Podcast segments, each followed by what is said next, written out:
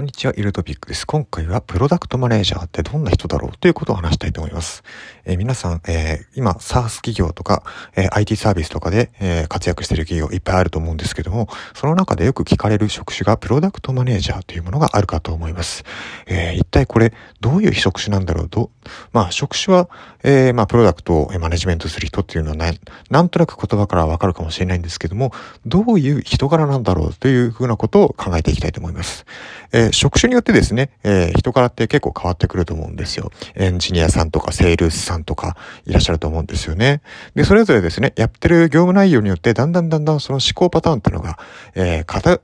ってくるというか、え、変わってくると思うんですよね。えー、そしてその思考パターンが変わってきて、えー、さらにはそのな、えそれによって、え人格、人柄という、まあ、人格が変わるかわからないですけども、人柄っていうのがだんだんだんだん、え変わっていく。ものだと思います。まあ、要は仕事によって、その、そこになんでしょうね、馴染むというか、まあ、その仕事が、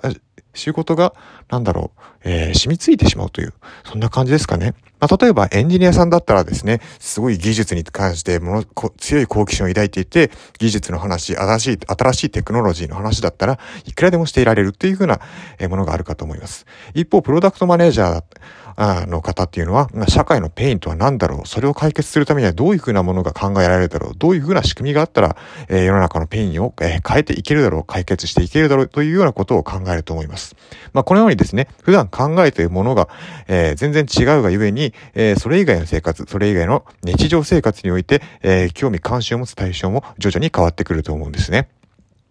なので、まあ、あの人柄というのも変わってくるんじゃないかというふうに思いました。で、その人柄がですね、えー、どうやってその人柄知るのかっていうと、まあ、なかなかですね、えー、直接人に会わないとわからない部分もあるかと思うんですけども、一番わかりやすいのがやっぱりこのポッドキャストなんですよね。今はですね、もうポッドキャストが手軽に配信できるようになったおかげで、いろんな人がたくさん配信をされてます。えー、その中でですね、やっぱりエンジニアさんが、もうエンジニアさん向けのテク、えー、テック系の配信をされてるもの、ものもあれば、あの、IT サービスの、まあ、サース、えー、サース企業の、ね、CEO が、えー、配信をされてるっていう、そういうふうなポッドキャストもあるかと思います。で、やっぱりですね、全然違うんですよね。そう。あのー、なんだろう。まあ、私がどっちか、どっちかっていうと仲良くなれそうな人は、まあ、あのー、プロダクトマネージャーのような、人から思った人なのかなっていうふうに思ってしまうんですよね。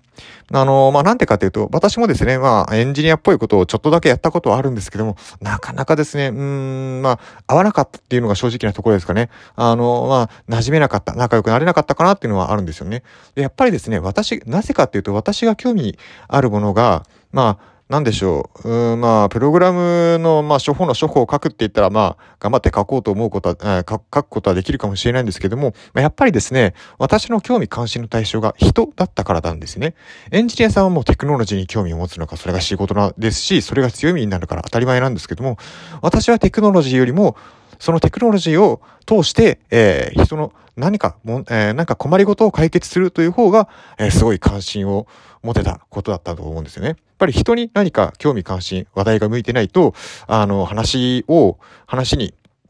えー、乗ることができなかったというのが、えー、私の、なんでしょうね、えー、正直なところですね。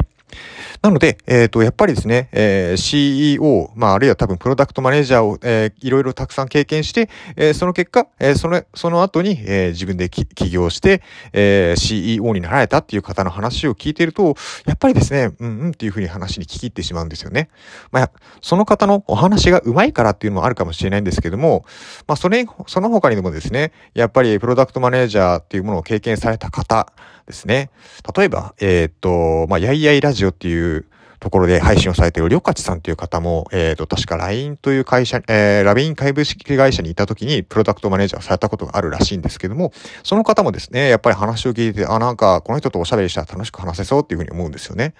あとは、えっ、ー、と、10X 株式会社の、まあ、あの、山本 CEO ですね。えー、まあ、この方はそもそも、あの、言語化がとても、えー、おお上手だというふうなことですごく有名な方ではありますけども、やっぱりですね、同じその 10X 株式会社の中のエンジニアの、が登場しているポッドキャストもあるんですけども、どっちかっていうとやっぱり私は山本 CEO と喋る機会があったらたくさん喋りたいなというふうに思っちゃったんですね。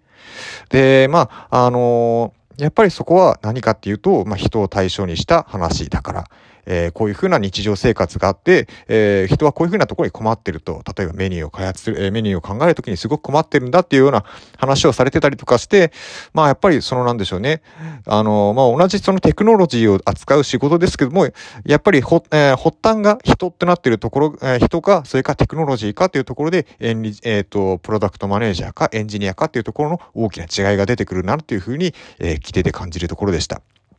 なので、テク系のポッドキャストを聞いてると、世の中の困りごととか、えー、こういう風なサービスを作りたいっていう話ではなくて、こういうテクノロジーがあるんだ、こういうテクノロジーはすごいんだ、えー、また新しいこういうテクノロジーが出てきたんだっていう風な話は次々と出てくるんですけども、そこにですね、その、あのー、先にですね、人がいないんですよね。まあ、テクノロジーなんでいいんですけども、なので、えっと、まあ、そ、なんでしょう、そ、なので、話のすべての、えー、矛先がテクノロジーで、えー、帰結してしまうんですよね。そういった場合ってのは私はどうしてもちょっと興味関心が持てなくなっちゃうなっていうのが、えー、正直なところでした。なので、えー、やっぱりプロダクトマネージャー、本当に、えー、プロダクトマネージャー、まあ、人に関心を向けて、えー、仕事をされてるプロダクトマネージャーの方の方が私は話しやすいな、はな仲良くなりたいなというふうに、えー、思うところでした。まあ、以上ですね、えー、プロダクトマネージャーの人からについてということを話してきました。えー、何かコメント等があれば、えー、ツイッターにいただけると嬉しいです。では失礼します。